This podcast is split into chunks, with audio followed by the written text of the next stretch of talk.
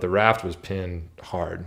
The upstream tube was almost completely buried. Half the boat was full of water, and this was a 15 or 16 foot fully loaded raft. So lots of gear, lots of weight. And for those first few minutes as we were pulling, I was like, I don't think this thing's gonna come off. I'm Rebecca Huntington, and you're listening to The Fine Line real stories of adventure, risk, and rescue in the backcountry of Jackson Hole, Wyoming. This podcast is produced by Backcountry Zero, a project of Teton County Search and Rescue. In this episode, we talk with two Jackson Hole boaters about big water. They recall an epic spring when high water flows lured them to the middle fork of the Salmon River in Idaho. With the traditional boat launch closed, they put in on Marsh Creek, a tributary running fast and cold. Its banks were choked with woody debris, just the kind of obstacle that can get a boater in trouble. My name's Aaron Pruzan, and I've been involved with river running as an outfitter and as an enthusiast and as a racer for many years and, and have paddled, done a lot of self support kayaking and multi day trips throughout the West and all over the world, really. Brent Tice really started getting into kayaking in 2006, the year before I moved here to Jackson. Started working at Rendezvous River Sports and teaching kayaking for eight or nine years. Also ran the local Jackson Hole Kayak Club, the kids kayaking program. So a lot of teaching experience on the water. Uh, I was also a certified swiftwater rescue instructor. We were just doing a private trip for fun. It was pretty spontaneous. So yeah, this was spring of 2010.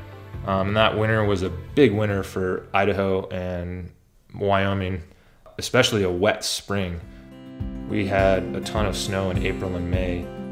At those water levels, it's pretty easy to get a cancellation because a lot of people who are doing, say, raft trips, unless they're really experienced, will cancel at those levels because it's, you know, the hazard level is so much higher, the water's moving so fast, the rapids are bigger. We start looking around, and especially when you're in the kayaking scene with a bunch of everyone's like, oh yeah, we should go run this. Let's maybe this will come in.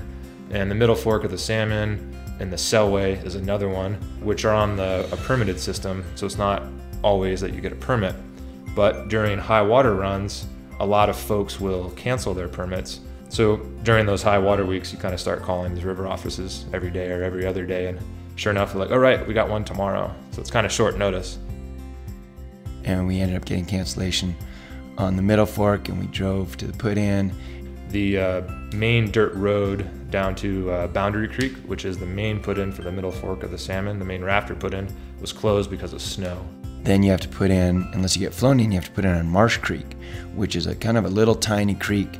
Um, and you drive over it. You probably don't even know when you're driving over it, but you drive over it if you're driving uh, west of Stanley. And we were just self supporting in our kayaks. And we got on Marsh Creek, and it's a pretty tight little creek with lots of wood in it and little islands and meanders, and kind of different from what people would expect on the Middle Fork, which is more of a, you know, big water run at those levels. And we came around one of the first corners, and there's a raft pinned against the rock, and the frame's bent. It just looked terrible. The raft, the tubes have been popped. We just kept cruising, but that was kind of a.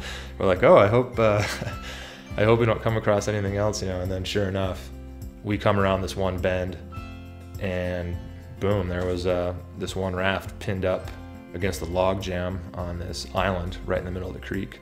And this is what led to me, you know, a big learning experience for me. It was sort of my mistake at the start was as I was in the, the front of our group of four, and we came around the corner, and I took the inside channel. I'd seen that there was two people on the island where the raft was, and then some folks on the main river right shore, and I pulled in right to shore, and they, hey, hey, can you, uh, can you take a rope? You're in a kayak. Can you take a rope over to our friends in the raft? And not even thinking, I was like, oh yeah, sure, and just like took their rope and started paddling it across the river.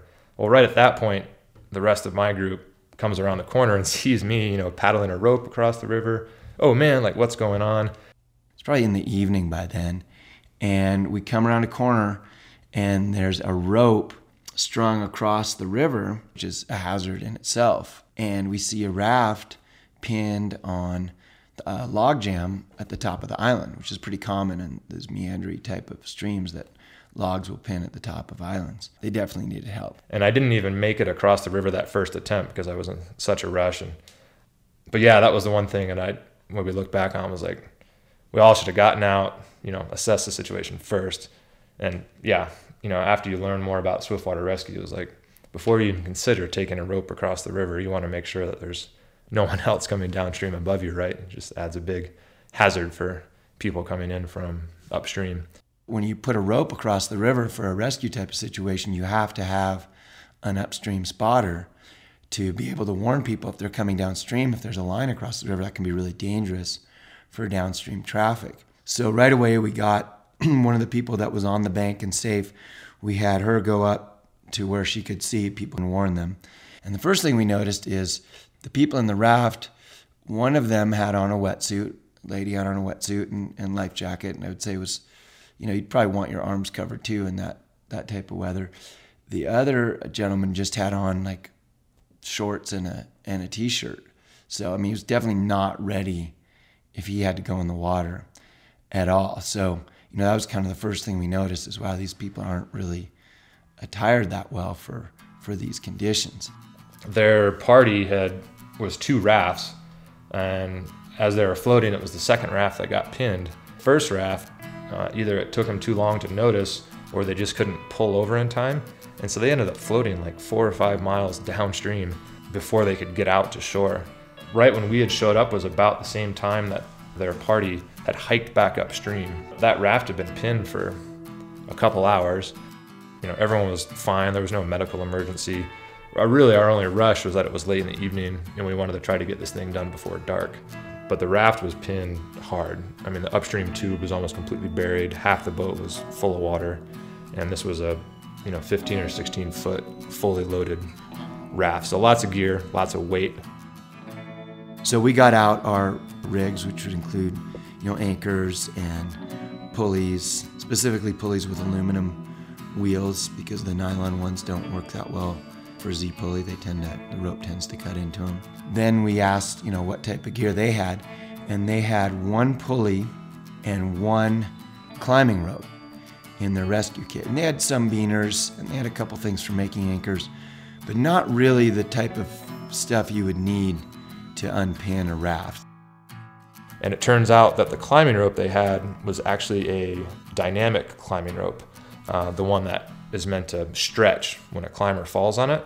So, not as ideal for using it to pull a bunch of weight, is because as you pull the rope, uh, a lot of your effort is just going into stretching this long rope versus having like a static rappelling type rope that doesn't stretch as much would have been more ideal. So, at first, we were just thinking we were going to help these guys out, and they were, you know, um, but pretty quick realized they didn't really have any idea of how to get the boat off. So as like this rescue started to progress, our group before realized that we had a little more experience than them, and we ended up just sort of taking over the rescue, which actually worked out really well. There wasn't any conflict as far as that. It's just our expectations changed throughout the rescue. We realized, oh, we're pretty much doing this for them. As kayakers, especially on overnight trips, a lot of us bring what's called a pin kit, and it's basically just a few pieces of gear to help in this particular situation. Basically involves some pulleys and a couple extra carabiners, and then you can use that in a rope to set up what's called a, a Z drag. And so you anchor the rope to a tree, set your pulleys up in such a way that when you pull on the rope, instead of just getting a one to one ratio, um, you're actually uh, getting three times as much pull power. So if one person can pull 100 pounds, all of a sudden you set up this Z drag and now you can pull 300 pounds. But these systems take a little while to set up as you got to find the right tree that's big enough to hold a bunch of weight. You know, the shore bank was sort of a cut bank with a lot of rocks and tree roots. Uh, so the first tree we set up on, we realized we didn't have enough space to like pull the rope.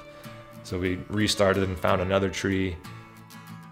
And we managed to, to set up an anchor, and it was pretty challenging. The raft was was pretty pinned, and we had what I would consider a little bit lighter gear, more specifically for kayaks, not for rafts, and had to put a couple ropes together and get kind of creative with our anchors. It was probably an hour and a half, maybe even two hours all told by the time we got there, sized up the situation, you know, got proper safety set, set up the anchors, and got the successfully got the raft off. You know, it was getting to be almost dark. And then I think we got four or five or six of us on the end of the rope and just started pulling and pulling and pulling.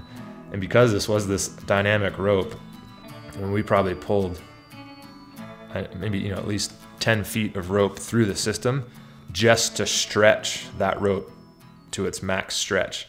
And then we kept pulling, and then you could slowly start to see the, the raft take tension from the rope. You know, we were on this loose rocks, and there was a lot of like, oh, hold on, let me reposition my feet. You know, we'd pull some rope through, try to lock it off, reposition, and we were right at the water level and trying to. And for those first few minutes as we were pulling, I was like, I don't think this thing's going to come off. And it was just slowly sinking more and more the whole time. Uh, but we just kept at it and just kept going and kept pulling. Um, and then finally, you could just see this little, this little, the boat just inched forward. I'm like, oh, a sign of hope. And so we just kept at it, kept at it, and sure enough, it came around the island, started to bend downstream, and then you could just see we're we're gonna get past that that breaking point where the water was no longer holding it, and then sure enough, it came across and swung to our side of the river, and there we had it. It just kind of illustrates just some simple things, you know, being prepared to to go in the water and for the conditions um, is of the utmost importance, you know, to avoid a search and rescue, you know, situation and avoid hypothermia, which can happen so fast on on the rivers in our area, and then also really thinking about what what the proper rescue equipment that you'd want to have on a week long trip through a wilderness. And, you know, they certainly didn't have that and not really the knowledge knowledge to use it. And they sell Z-Drag cards or there's great books about river rescue that can kind of walk you through some of these scenarios. The best thing of course would be to take take a rescue course. Because I realized the couple mistakes that I made like right off the bat during the rescue. And we talked about it the, the four of us that were on the trip together. You know, we debriefed after we sent them on their way and we paddled down and we got to camp. And like the first thing we did when we got to camp was talk about the rescue, just over in our heads, like, hey, what what did we do wrong? What did we do right? How did it work out? You know, um, and that was a big learning experience for sure. It kind of affected our itinerary a little bit, and, and that we ended up having to paddle in past dark a little bit. We were just thinking it was kind of late in the day. It was unlikely anyone else was going to come along. If we hadn't come along, you know, what would they have done? They wouldn't have been in such a great situation. That you know, that island certainly wasn't going to be a, a nice place to to spend the night. That's for sure. So, you know, most people that are on the river are really happy to help. You know, if other people have bad situations, but it's definitely you know just having the proper equipment and a little bit of training and, and being dressed properly you can avoid those altogether but not even having that they were kind of stuck. And and there were other options. They probably could have, you know, they could have deflated the whole raft and tried to figure it out that way, but that wouldn't have been, you know, then they would have been maybe worse pinned on a log jam. So the, you know, they didn't have enough people to do something like a direct pull or something like that. So it just shows that, you know, if you're going to embark on these type of trips, you should have, you know, the right equipment, the right knowledge to use them and take the time to be comfortable you know, maybe in a more front country situation before you're going onto a longer backcountry trip. It's a story that I used a lot in my Swiftwater instruction courses. It's just a, a quick example of, some basic points of how to be better prepared.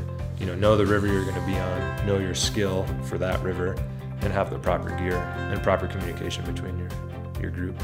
You know, I think Marsh Creek is probably rated no more than class two or maybe class three whitewater as far as any specific rapids.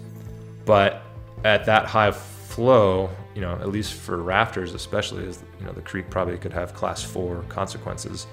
Just as if someone were to, you know, fall in out of the raft or take a swim out of a kayak, with the lack of eddies and the constant tight turns and all the, you know, bushes and wood on the shore, it could be a long swim. You know, someone could spend a long time in the water. Plus, the water was extremely cold. That time of year, we were still paddling by snow you know, little patches dripping into the creek. So, so in that sense, Marsh Creek, you know, just had that extra hazard to it, I guess, just because of the, the high water.